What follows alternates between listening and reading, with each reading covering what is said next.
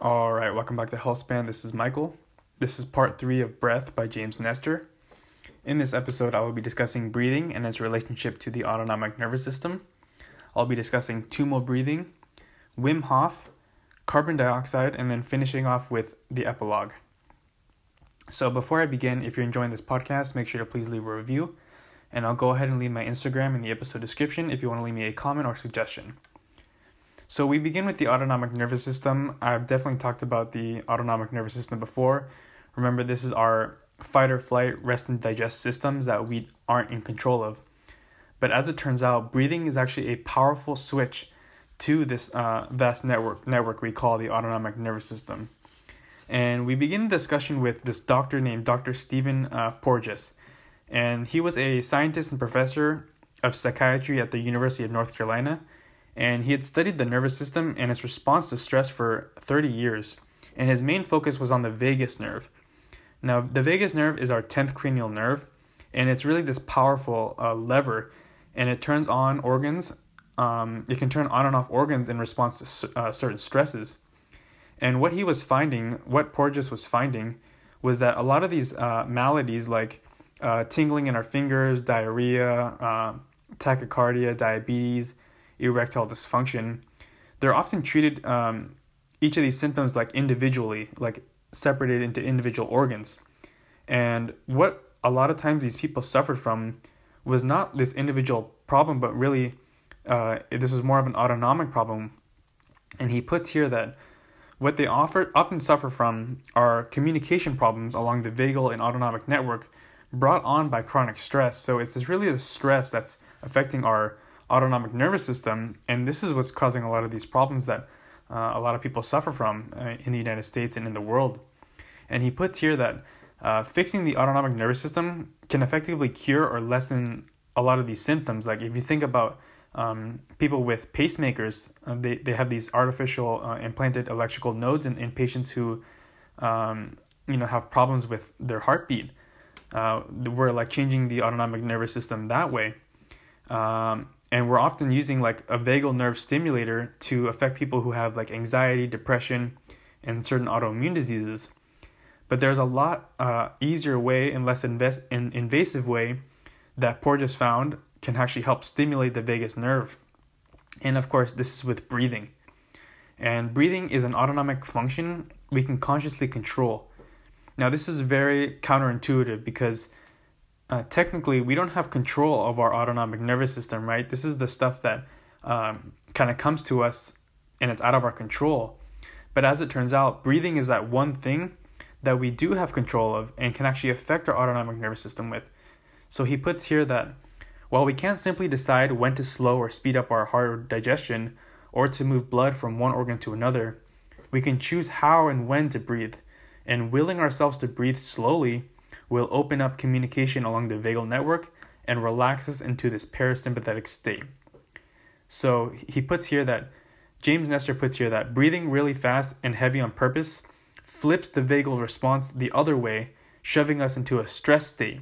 It teaches us to consciously access the autonomic nervous system and control it, to turn on heavy stress specifically so that we can turn it off and spend the rest of our days and nights relaxing and restoring, feeding and breathing. So, the point of this passage is that we can actually flip our switch just by breathing. We can affect the way we feel just by breathing and affect our autonomic nervous system just by breathing, which I think is fascinating. Now, we kind of pivot to Tummo breathing. So, throughout the 20th century, interest in Tummo and Tummo breathing grew.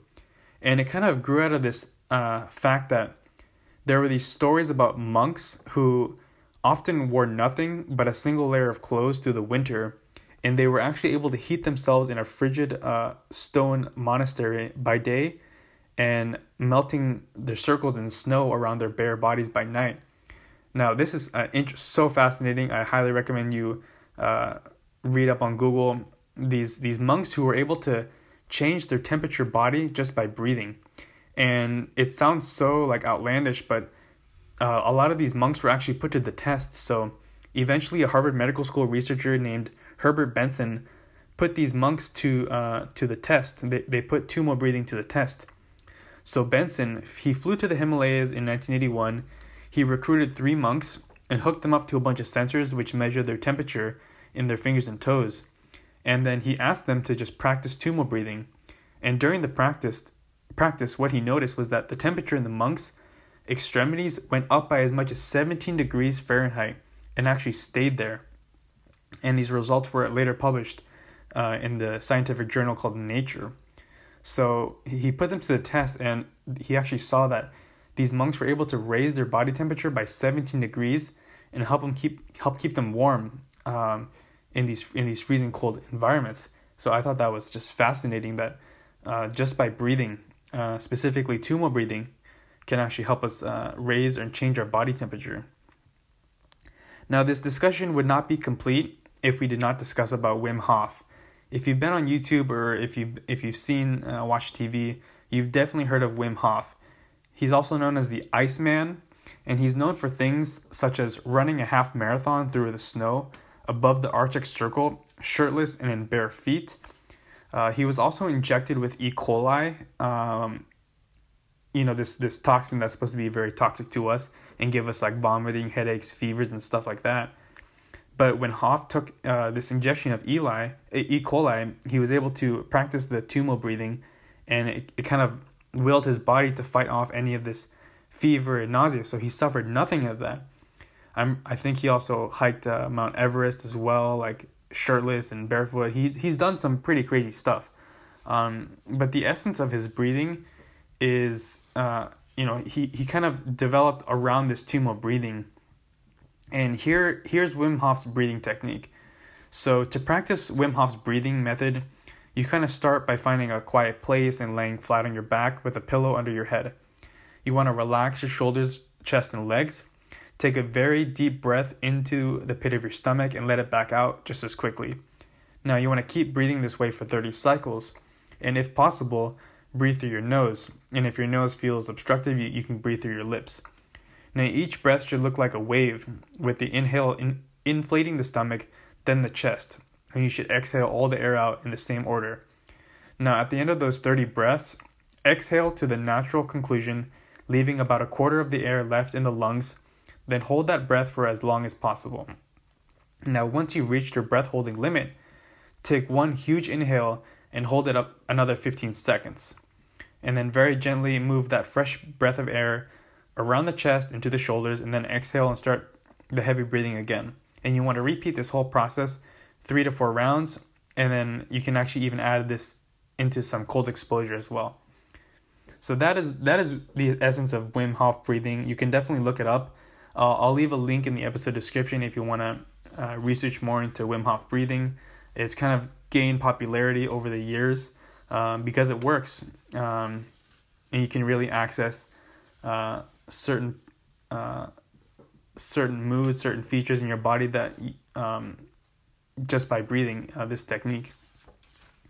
Uh, so give it a give it a Google. Now we we next move over to uh, another story, and this is the story of a girl named SM.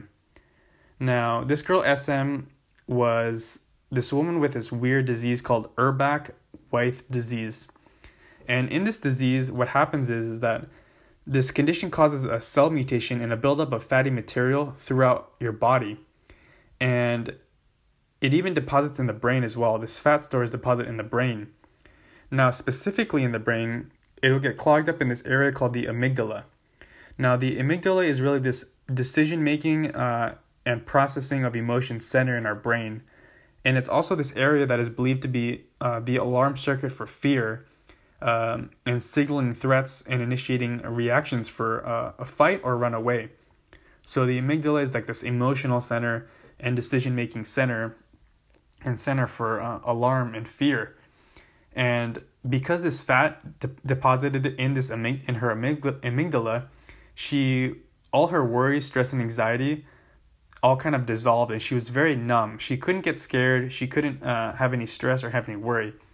And and that sounds that sounds really good, um, but it, it's just this weird uh, anomaly where her fear is completely diminished, and a lot of times this can be harmful to us um, if we're in you know a situation where we need to activate these uh, stressors in our body. And researchers had actually spent two decades studying SM, trying to understand her condition, and they've been trying to scare her. And they did some stuff like they showed SM films of uh, humans eating uh, feces, and then they took her to a theme park haunted house and put slithering snakes on, on her arms, but nothing really seemed to work. Uh, she didn't get scared at all. Now, she she was taken under under another doctor by the name of Doctor uh, Feinstein. Now, Feinstein he had been um, experimenting with carbon dioxide, and what happened was he took SM to his lab. He gave her a single breath of carbon dioxide, and right away he noticed some changes in her. Her droopy eyes uh, grew wider, her shoulder muscles tensed, her breathing became more labored. She grabbed at the desk and yelled, Help me, I can't breathe. So it was a single puff of carbon dioxide that triggered uh, this stress, this fear, and emotion in her uh, just by taking a single puff of carbon dioxide. So a single inhalation of carbon dioxide quickly changed um, you know the way she was feeling and this kind of showed that the amygdala was not really the only alarm circuit of fear and there was this uh, there was another deeper circuit in our bodies that was generating perhaps a more powerful sense of danger than our our our, our amygdala could muster and it was this deep fear and, and crushing anxiety that comes from the feeling of not being able to take another breath so i guess inhaling this carbon dioxide gives you the sensation of uh, not being able to breathe. And I'm sure we've tried this. You you've tried holding your breath, and you get this like anxiety and this crushing fear of uh, of uh, suffocating, and this causes panic, and you sort of start to panic, and this nagging need to breathe is activated by these neurons in our uh, these neurons they're called central uh, chemoreceptors now, what happens is um, these chemoreceptors are located in our brainstem, and when we're breathing too slowly, the carbon dioxide levels rise in our body. And when they become too high, it's telling it's telling us to breathe faster and faster. So if you see free divers, they often uh, take a lot of these fast, uh, shallow breathings, and what they're doing is exhaling about all the CO two. And the reason they do that is that they don't want their central chemoreceptors to let them know that they need um, air so they're able to hold their breath for a long time. That's why they practice that breathing. Um, but again, the scientific reason for that panic that it can be generated by chemoreceptors in breathing instead of like our amygdala is just profound. Um, so check out the carbon dioxide study by Dr. Feinstein and uh, and this patient SM. Uh, very interesting story. So we're moving a little bit more forward, and um, to finish off really with the carbon dioxide, he puts, uh, but everyone breathes, and today few of us breathe well. Those with the worst anxieties consistently suffer from the worst breathing habits. Um, and people with anorexia or panic or disorders or OCD consistently have lower uh, carbon dioxide levels and a much greater fear of holding their breath. And to avoid another attack, a lot of times they breathe far too much and eventually become hypersensitized to carbon dioxide and panic if they sense a rise in the gas. They are anxious because they are overbreathing and overbreathing because they are anxious.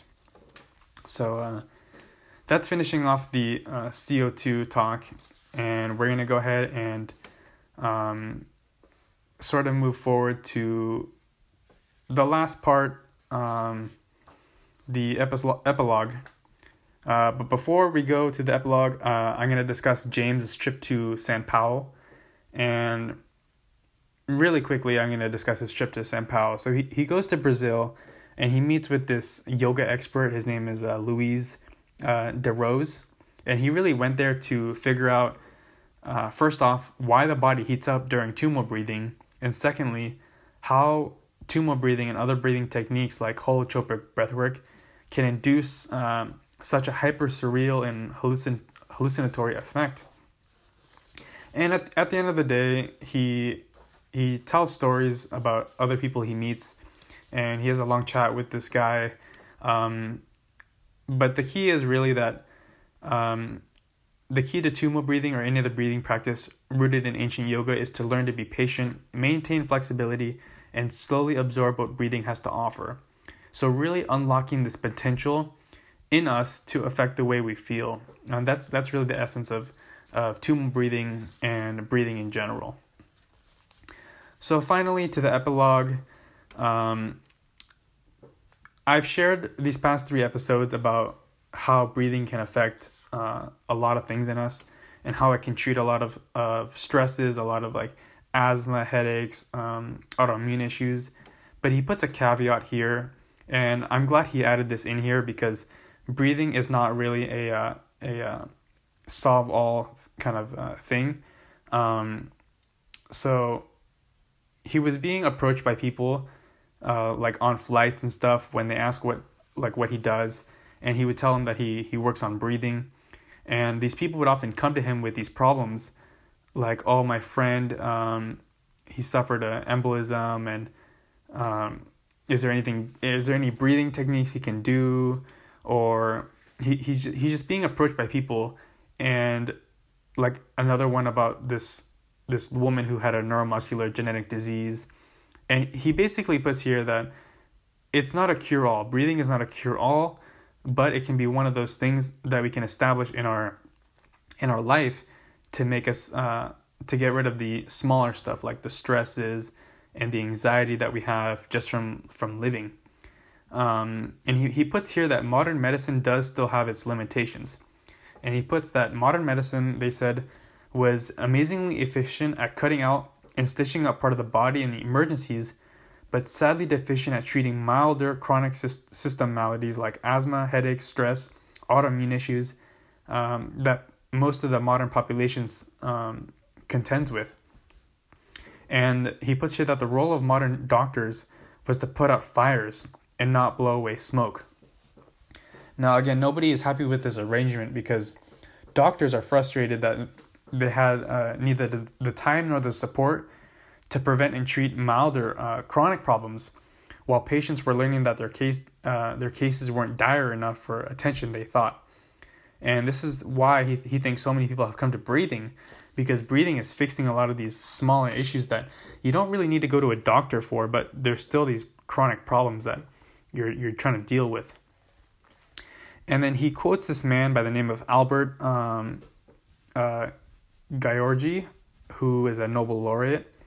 And he puts here that uh, more than 60 years of research on living systems have, has convinced me that our body is much more nearly perfect than the endless list of ailments suggest. Its shortcomings are due less to inborn imperfections than to our abusing it. And he goes on to, to say that uh, a lot of this stuff that is killing Americans are diseases of civilization. And nine out of the top 10 killers, like diabetes, heart disease, and stroke, are caused by the food we eat, water we drink, and houses we live in, and office we, offices we work in. These are diseases hum- humanity created. Now, while some of us may be genetically predisposed towards one of these diseases, that does not mean we're really predestined to get these conditions. And we know that genes uh, can be turned off just as they can be turned on. This is the whole idea of epigenetics. And remember that the genes load the gun, but the environment really pulls the trigger. So, what switches uh, them are on are inputs from the environment. And we know that breathing can be a huge input into uh, switching on uh, certain genes. And for this reason, James puts here that from what I've learned in the past decade, that 30 pounds of air that passes through our lungs every day and that 1.7 pounds of oxygen our cells consume is an import is as important as what we eat or how much we exercise. Breathing is a missing pillar of health. So that is how he ends his book, um, as breathing as really this missing pillar of health. We are all familiar with the pillars of health, uh, at least two of them exercise and diet. But this, there's a sort of third pillar that a lot of these doctors and researchers fight over like, what else can c- contribute to our health span? What else can contribute to our longevity? And if you talk to doc, you know Dr. Matthew Walker, he's to say sleep is. If you talk to uh, another doctor, you might he might say that inflammation is this uh, this missing pillar that we need to reduce inflammation. Uh, and if you talk to James Nestor, he says breathing really is this missing pillar of health. Um, but again, we can kind of uh, accumulate all this stuff and put it into a third pillar. So we have exercise, we have diet, and then we have this sort of like spiritual sleep, uh, breathing, inflammation kind of pillar uh, that can all be kind of uh, uh, com- combined in, into one. And again, breathing. I hope um, after re- reading, after you listening to this podcast, or after you reading this book, uh, can really be incorporated into uh, one of your pillars of health, and help change a lot of these chronic problems that you may be having, like headaches, uh, stress, or any asthma, kind of stuff like that. So uh, that is uh, Breath by James Nestor. Uh, I enjoyed this book. It was a nice short read. Um, I felt like I learned a lot. There was a lot of anecdotes, not as much science as I'd liked, uh, although he does uh, mention and does reference a lot of studies in this book. Um, but yeah, this is Breath by James Nestor. I hope you enjoyed it. I hope you learned something. And I hope you tune in next week for uh, another book that I'll be discussing. Uh, thank you for listening.